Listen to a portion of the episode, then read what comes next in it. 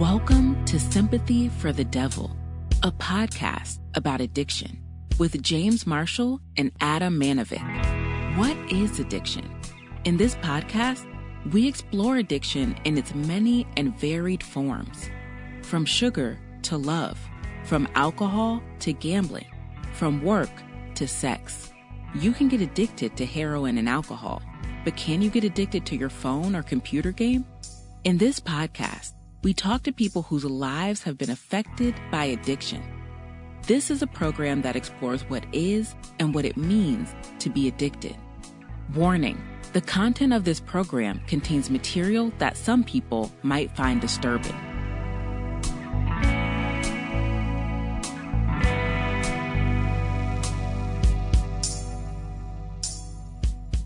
Today we're talking to Hannah, who's uh, from the west coast of uh, the States, USA, Los Angeles. California, and uh, very much a Bret Easton Ellis type story, isn't it? Absolutely, man. I Explain to the listeners what that story is. I don't know if you've read Bret Easton Ellis, listeners, but um, very popular for American Psycho and Less Than Zero. Less Than Zero is set in Los Angeles, affluent kids in California who um, did a lot of coke, not much parenting, had a lot of money, and um, yeah, Hannah's story really reminds me of that. A, a great book, one of my favourite books of the time. In a lot of ways, I guess from an Australian point of view, it goes against the grain of what we understand or what we believe to be the stereotype of addicts. Um, I, I guess Americans are a bit different, but in Australian culture, um, if you kind of described who Hannah was, or if you met Hannah, you would not believe that she was an addict. Yeah, she comes across so well. I mean, she's so bright, she's very accomplished, um, and very articulate. Let's hear her story.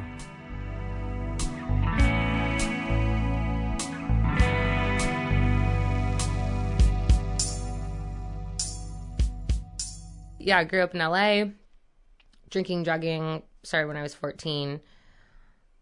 Around that time, my parents, yeah, were going through a a divorce, which I think spurred on a lot in my family. I have an older sister as well, and she's two years over. We were going to the same high school, and her her addiction was spurred a bit faster than mine and within three to four years she was using heroin addicted addicted to oxy in and out of rehab and at the same token i was just um, kind of following behind trailing her so mostly with coke i never really liked downers i always liked to be up um, i grew up as a dancer so competed pretty much my whole life uh, so the extra fuel with the Coke just sent me wild, and I, I absolutely loved it. And I would say my drinking continued. Drinking was prevalent all throughout. Um, blackouts right from the onset. I didn't.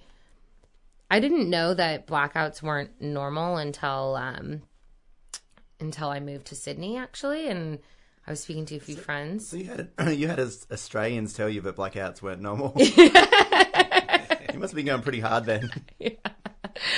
yeah, one day I looked around at my friends and I just said, "Well, oh, I was blacked out last night, but like I'm always blacked out." And then one of them said to me, "You know, not everyone is always blacked out. Like it's mostly just you."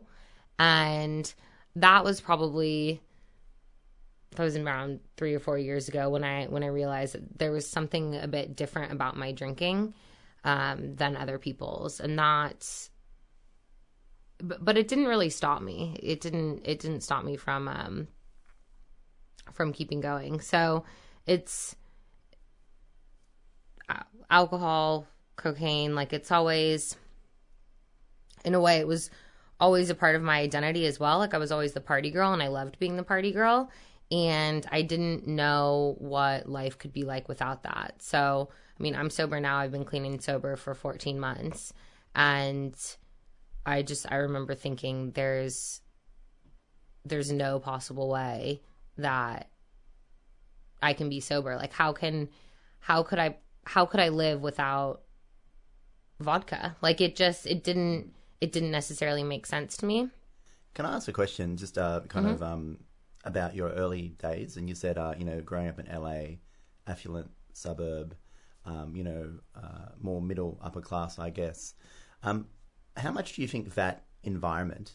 First of all, explain that environment a bit more to me so I can understand. I've read all these books and stuff about you know affluent, coked out teenagers like Bret Easton Ellis type stuff.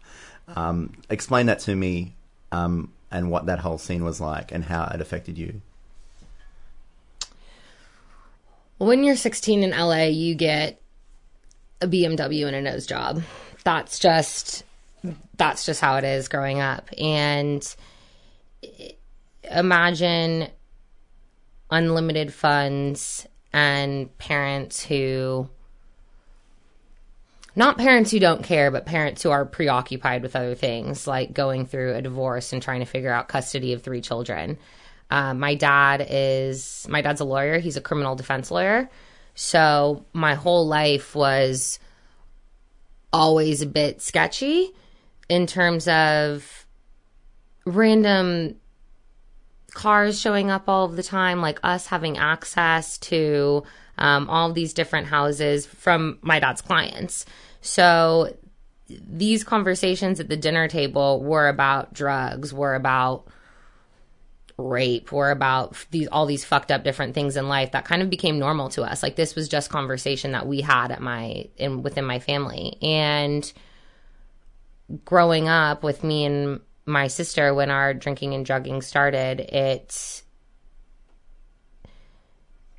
I mean, part of it was enabled. Um, my dad, and I really, I do believe that my parents were doing the best that they could, but my dad used money in order to put us in his favor. And the result of that, when you have two kids who are really hurting and in a lot of distress and have exposure to drugs, like the result of that just is drug fueled teenagers who are completely wreaking havoc. And um I don't I don't think it was everyone, but it was definitely it was definitely the the crowd that we were in. Mm. So it was you're saying like that stuff, like talk, talking about, you know, drug use, you know, rape, things like that was normalized from an early age from you and could have kind of contributed to your um, use? Well, nonchalance around your kind was, of, was it desensitivity?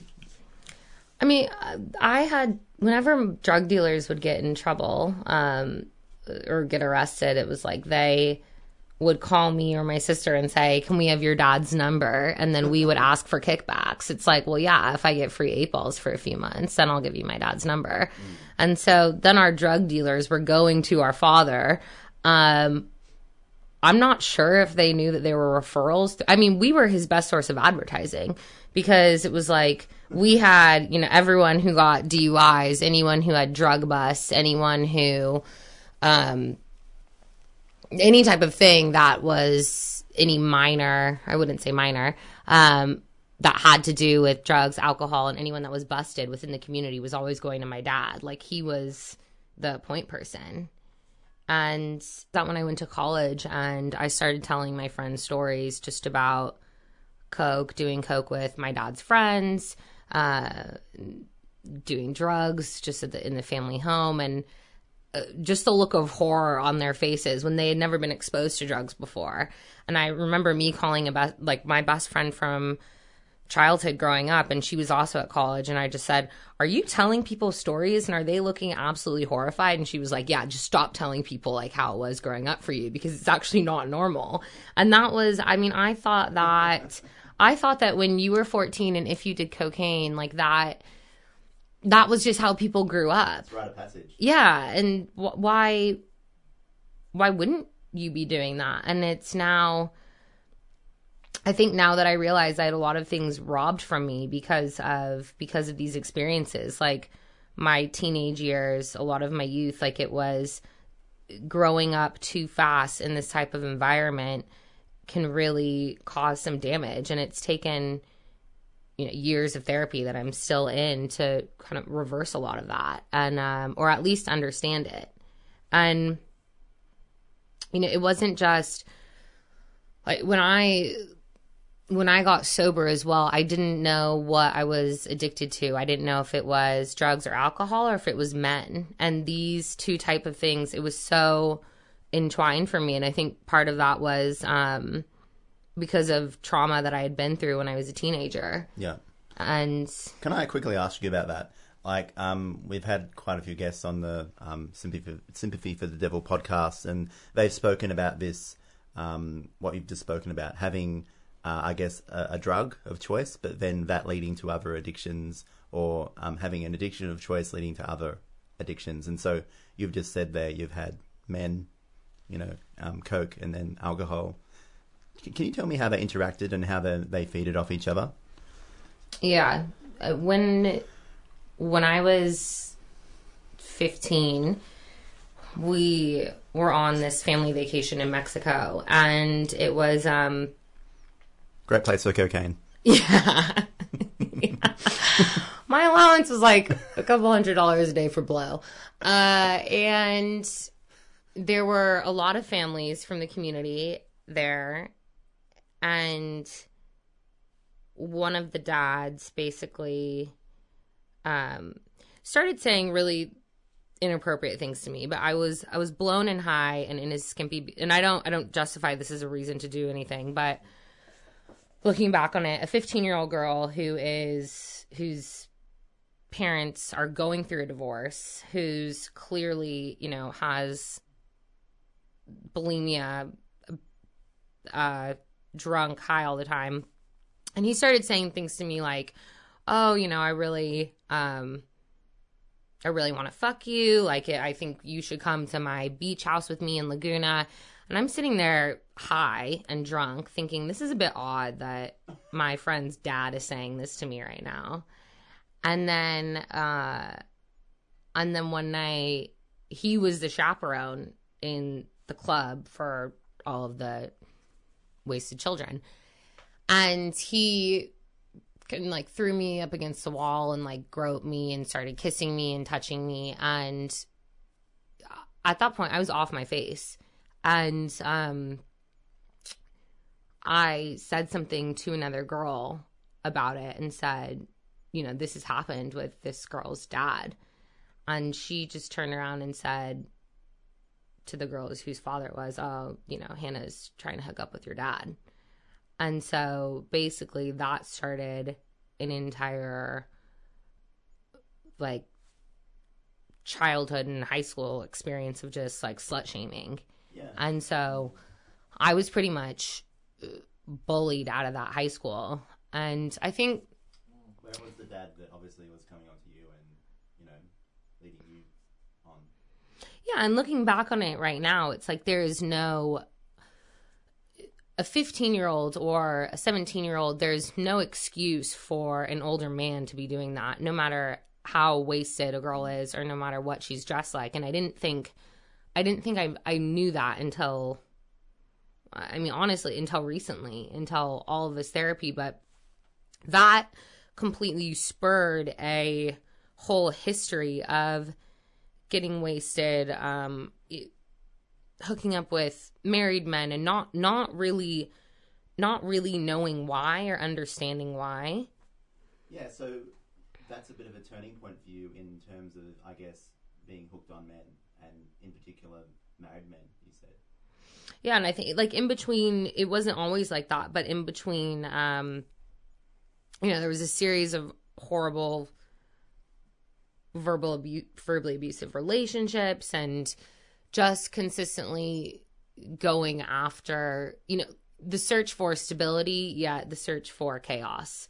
Like it could never I think I always wanted a bit of stability, but everything around me had always been chaotic that I didn't necessarily and still even now now that I'm sober and I've I've have a period of sobriety under my belt, that stability is still a bit odd for me. Like it's it's uncomfortable for everything to be calm and to have serenity. Yeah, and I think, um, you know, from my experience, like I, like you know, sometimes I think, is life meant to be like that? Like, are we led into addiction? You know, is it is that our actual natural state as human beings, like chaos, like you're saying? And it sometimes does feel a bit strange to have nine to five job, and you know, there's something in human nature to just want you want to push yourself. Yeah, when I first got sober, I um call my would call my sponsor and just say I really want to fuck things up. Like I I want to act out in certain ways. And what when I got sober, I expected all these other compulsions to be lifted, but basically hooking up with men and doing that and having a series of shitty relationships and this is all these things get ingrained like the neural pathway becomes stronger and stronger. So i when i got sober i did, i expected all these desires to then be lifted and then to completely go away. But i remember speaking to my therapist and saying i'm not i'm not drinking but i'm in this environment and i still have the urges to act out like this. And it's because you know i had done it for so long. And i think when someone goes through a trauma like that, especially when their sexual identity is forming, that's how I started to see myself. And I didn't necessarily know any different. And it, it's it's hard to reprogram that. And I don't think and I've started to and I think I I am, but it's it took me getting sober to be able to see things in a different way because when you're in it and when you're using it's a tornado and it never stops and i like it can't it just kept going around and around and around but you, i didn't know why that moment of reflection when you're sober to look back at um like you know the addictions that you had um to me like it just seems a bit naive that you wouldn't um, have had that real, those realizations earlier. But then I also understand because I myself didn't have my realizations until I went through some type of process and kind of had distance from it. Um, can you tell me about your, um, I guess, like, when did you realize that you had to kind of, um, you know, have some type of rehabilitation and had, and just tell me about that process? Or was there a kind of moment of, was it a rock bottom or a moment of epiphany where you, where something happened which was so kind of damaging and um, destructive that you thought you had to do something about it? Well, there were a few. Uh, I was at a work conference a few years ago, and it's we have these big sales kickoffs, and basically was blacked out pretty much the whole time. Like, didn't remember, couldn't remember the whole conference. Um, had, yeah, just had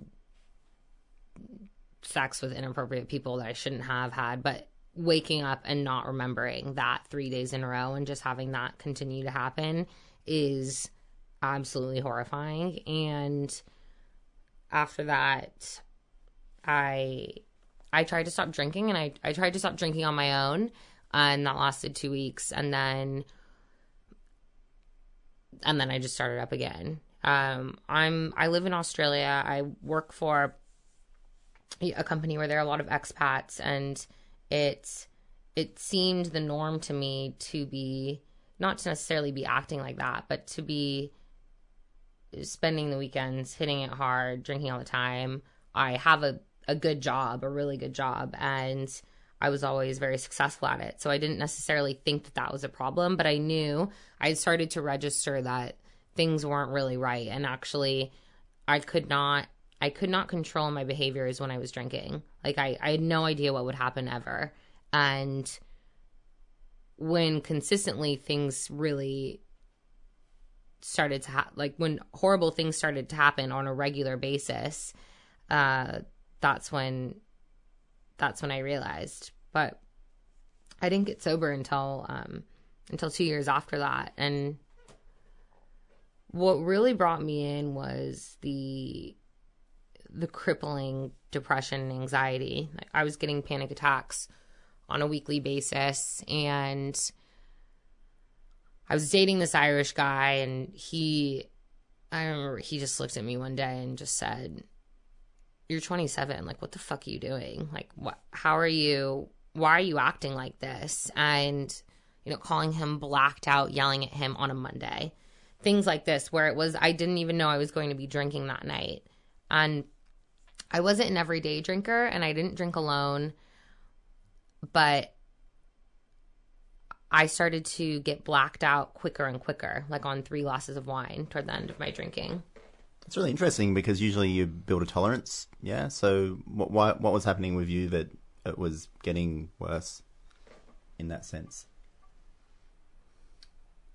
I probably wasn't eating very much when I drank, and I never liked to eat. Like once I stopped, started drinking, I didn't like to eat, and I was doing a lot of coke too, so that definitely helped. Eating is cheating, mate. Yeah, exactly. That's what they say down under.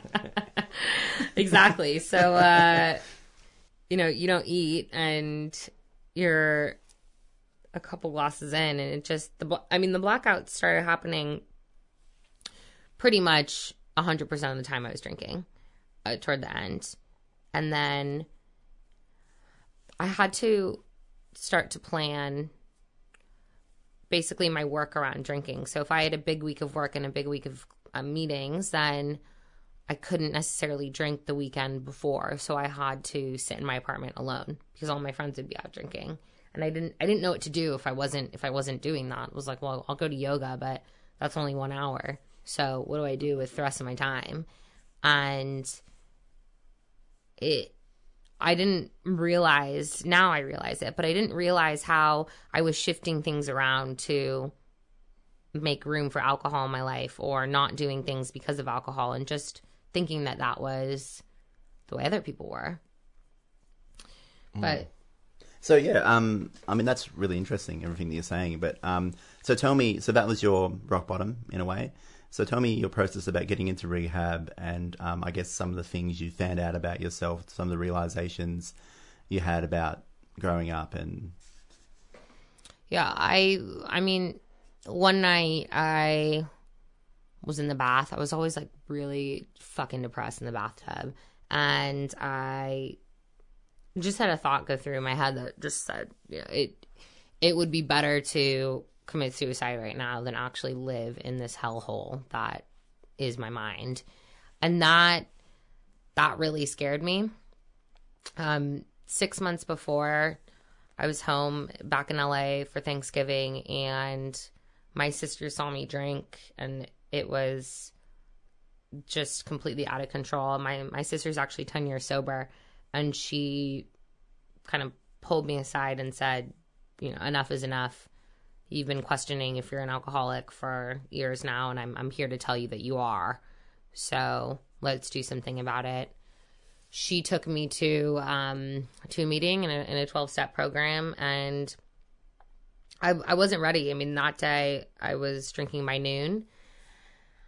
And then, you know, fast forward six months that night when I was in the bath thinking about suicide, I that that really scared me that that seemed like an option. So I decided to go to um yeah, 12 12 step fellowship and I didn't go to rehab. I kept my job. I worked throughout throughout getting sober.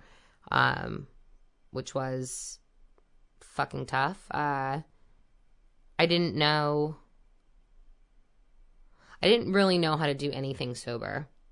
Like I remember this guy called me and he works at a partner company and we were meeting and I wasn't I wasn't really sure what the meeting was. And um and he's my age and I had partied with him previously and I like I was like what what the fuck do we do here? Like do we get a juice? Like I I, I just didn't know how to do these things Yeah. so because alcohol kind of became you. yeah, exactly. Like that was just you get a drink and then you get blacked out and, do in- horrible things. And I'd imagine in sales that wouldn't that wouldn't be the best environment for someone who's trying to get off alcohol because sales are known as party people and it's very much a lunch.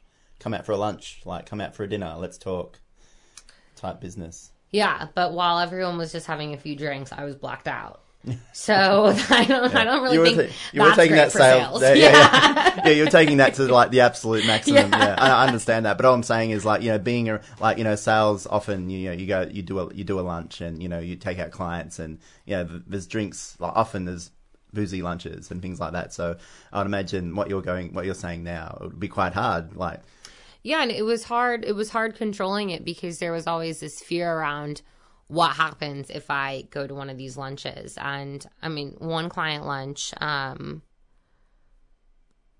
went to the client lunch. It was a nice, yeah, really nice lunch, a lot of wine. And then I woke up at 2 a.m. on the street with no shoes, no phone, no keys. Had no idea how I got there. And long story short, ended up sleeping on this old woman's couch. Like it, it and that was from a client lunch. And I just, I had no recollection of anything that happened. What happened in the client lunch? Yeah, exactly. So you would have hoped that someone's taking minutes in that. In that yeah. I'm sure they went home to their families, and I, Just kept on going. yeah, I kept going, and that that's really what like. I have a lot of friends. I mean, being from LA, like everyone I grew up with is either sober, out there. Some are dead. Um, but there's there's a lot of 12 step in LA and it's I had always thought because I have a lot of friends that are sober now, and I'd always just looked at their lives, and my, one of my best friends in particular, and I'd I'd always just looked at her life, and she's got maybe five years up, and I just thought my life would be so much better if I was sober. Like it, I think I always, you know, morning yoga was like the barometer for like a healthy life. And I just thought, like, if I get sober, I can go to morning yoga, which will somehow mean I'm a normal person. And that, that was, that was always what I wanted to do. Yeah. But That was your dream. Morning yeah, yoga, yeah. 6 a.m. Great, I'm here. yeah, instead of like, you know, being 6 a.m. when I'm coked off my face, leaving my buddy's apartment in Bondi, and I see all these chicks going to yoga, and I'm just like, I should be that yoga chick. But it's like, no, I'm fucking coked out of my head and like thinking about all the weird shit I did the night before. Like that was my reality. But I, I just, I didn't want to be that person anymore. Like I really didn't. But when you're in it, like how do you explain to someone like oh actually you can't have any of your friends. You can't do anything you want to do on the weekend. You have to start a whole new life and it's going to be completely different than anything you've ever known. How do you like you can't you can't explain that to someone and just say and just go do it. Like it has to be I don't know, like in 12 step, you learn like there's your will and then there's God's will. And, but like it takes a lot of fucking willpower to get sober and to like walk into a room and say, I have a problem and it might not look like it from the outside because I have a shiny job and I make a lot of money and I have friends and I, you know, live in this amazing country and look at all the things and look at all the accolades I have, but on the inside, I'm fucking dead.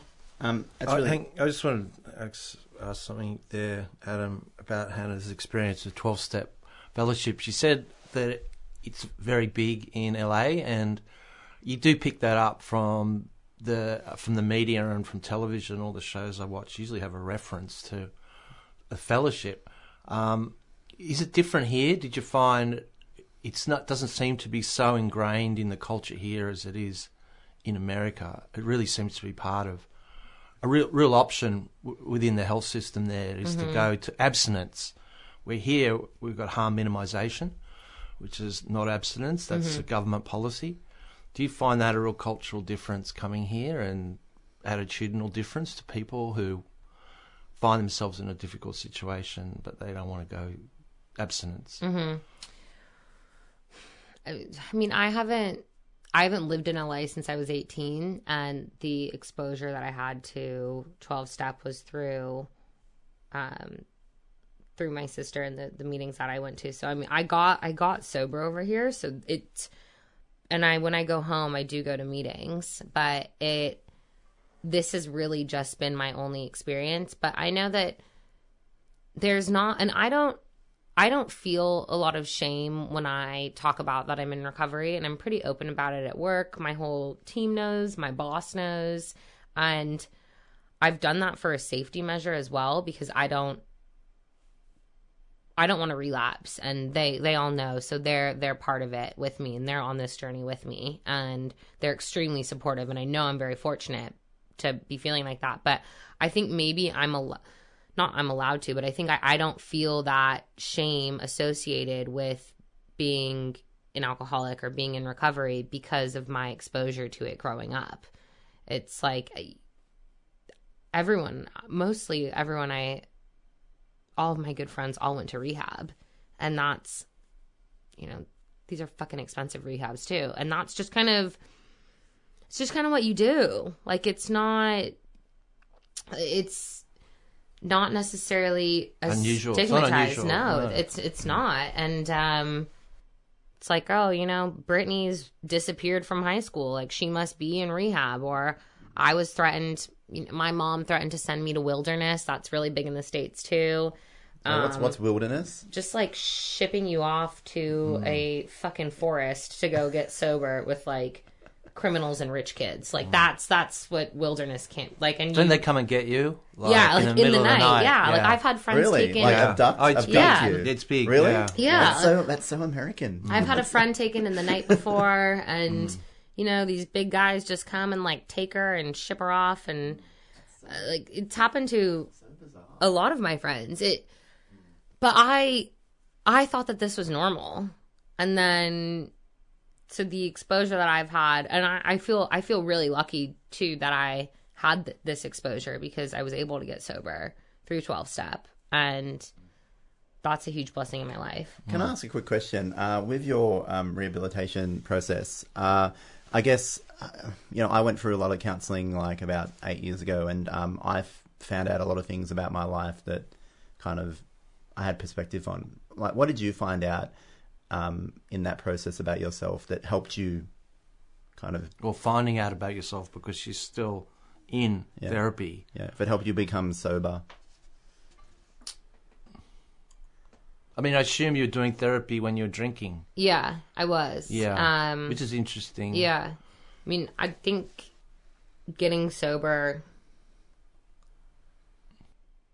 and through 12 step, like I, I realized, I realized why I ran. So I left LA when I was 18 and just said, I am going to get as far away from this place as possible. I went to college. I went to Spain for a year. I started my career in New York and then I ended up in Sydney and it was just getting further and further away.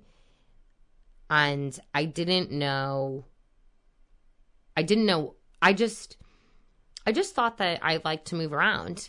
And my sister, who also has exposure to 12 step, she had said, you know, it's kind of interesting that you keep on moving and what she was referring to is geographical. So basically thinking that you will move and not really realizing that you your problems all follow you and you know, wherever you go there you are and um, i just thought i was this really big adventurous spirit and i love that about myself and now and i don't necessarily think that's untrue but i now understand that i didn't know how to handle my childhood and my teenage years and I didn't know how to process anything. So basically, the safest place that I thought would be for me was to be away from my family and away from LA and thinking that that would somehow gain a bit more control over my life if I could just get away from these people that Was that conscious? No, No. it wasn't. Yeah, right. And I yeah, I realized too like the huge huge resentment that I held against my father for a lot of the things that happened and I blamed him, but everything that a lot of it he wasn't aware of. And I held all of that against him and really there were periods where I wouldn't talk to him for months and with no explanation and just drop off. And you know he was financing my life. He paid for me to go to school. It was money was never really that was his way of Control. yeah i mean i wouldn't say And control love, but it love, was like yeah. it was it was his way. And basically once i worked and started making money i cut everything.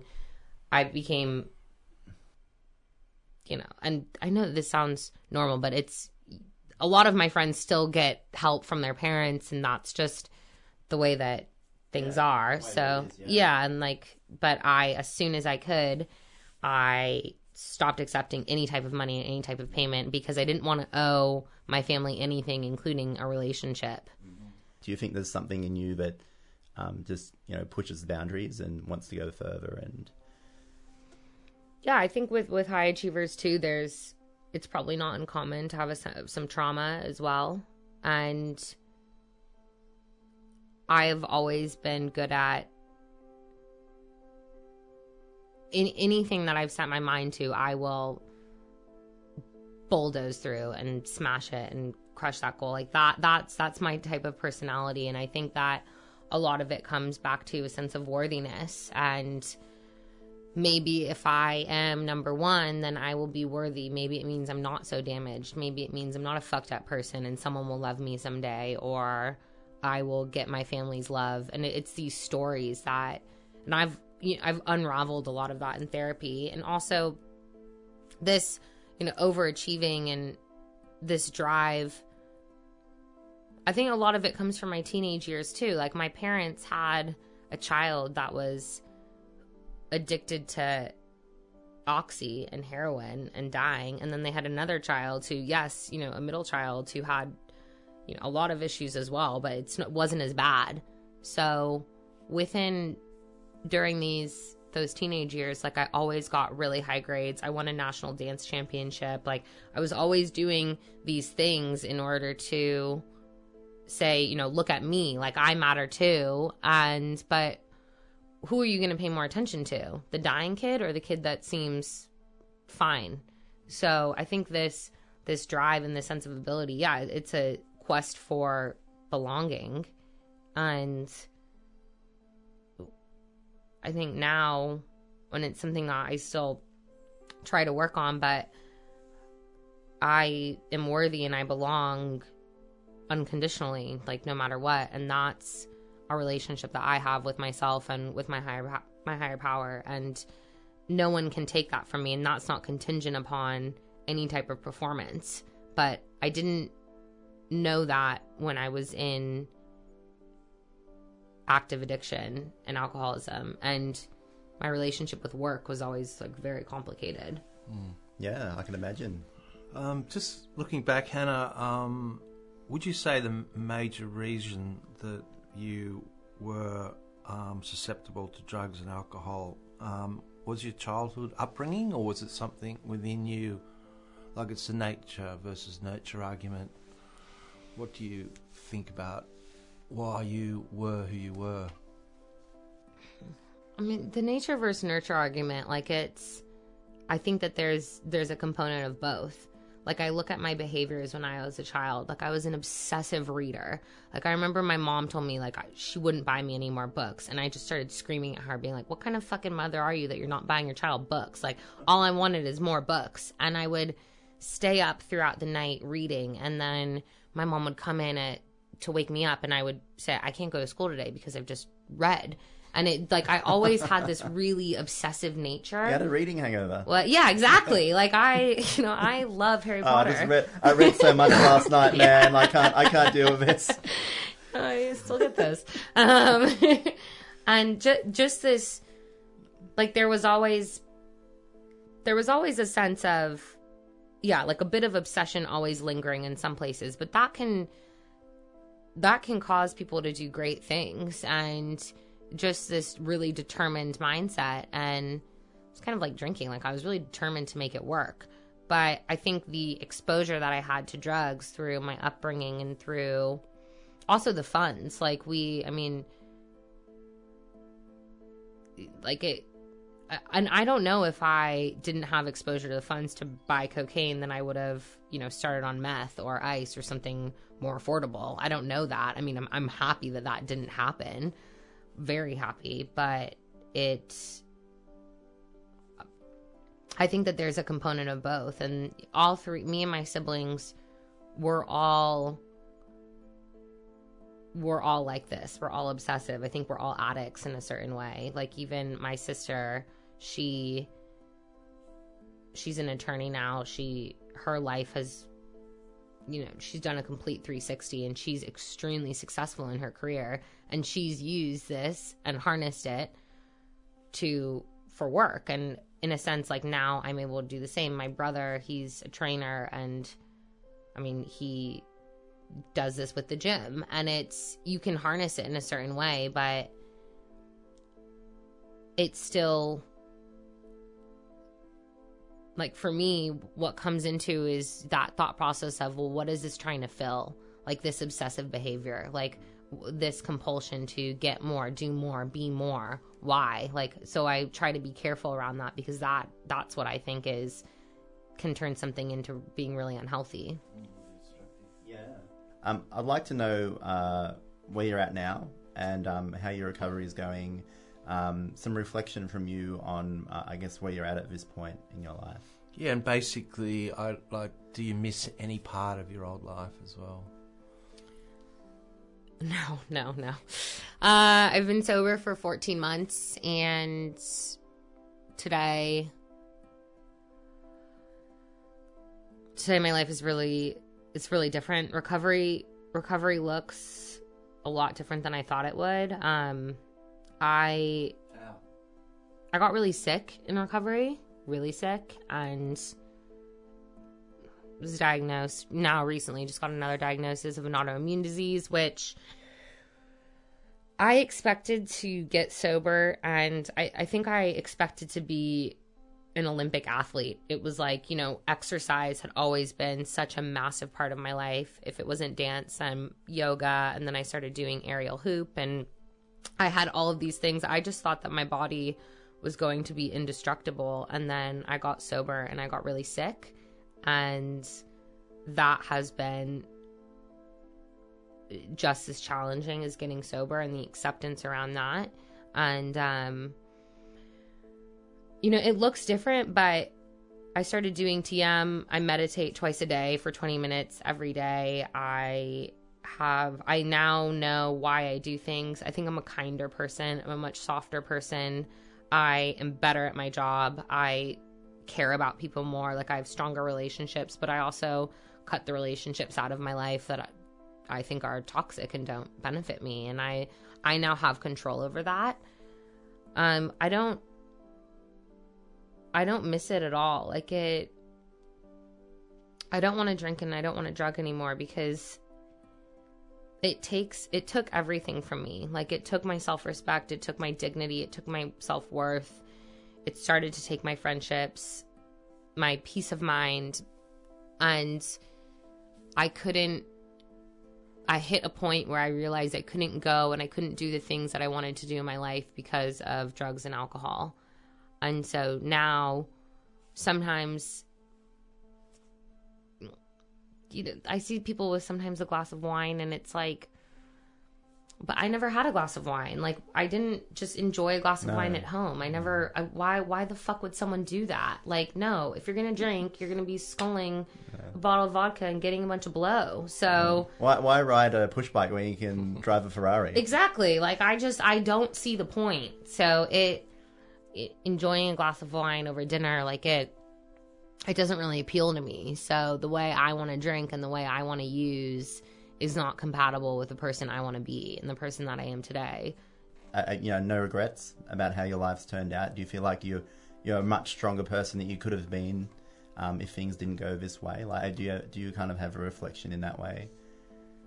sometimes do I wish that I had grown up maybe in a small town with a family that was just a nice family and Iowa Montana? yeah, like but you know what? I meet people like that and no, no offense to them, the people that have had no trauma in their life and have had nothing really happen to them and I just I don't relate and I think that the things that I've been through if I look at it in the lens of you know, I can share my story and I can help someone and I can help young girls that have maybe gone through something similar and I can show them that there is a way out and they don't have to live like this, then maybe that's what I was meant to do. The majority of women that I have talked to in a 12 step fellowship and in all 12 step fellowships, they the majority of them are have been sexually abused somehow or domestically abused and these things can really shape someone's life and they can change their trajectory. So it's not only that there's help and there is a way out, but also to the other people that are witnessing this that you can stop and you can make a difference and don't let these children, you know, whether they're 3 or 15, it doesn't matter. Like it teenagers are still children as well. So the message would be don't just sit there and let these things happen. Like it you can help and no one should just stand by idly. Well, thank you very much, Yeah, thank you for your time. Um, Hannah, you've been really generous in your spirit, and um, uh, James and I would like to really thank you from the bottom of our hearts. Um, thank you for telling your story. Yeah, thank you for having me.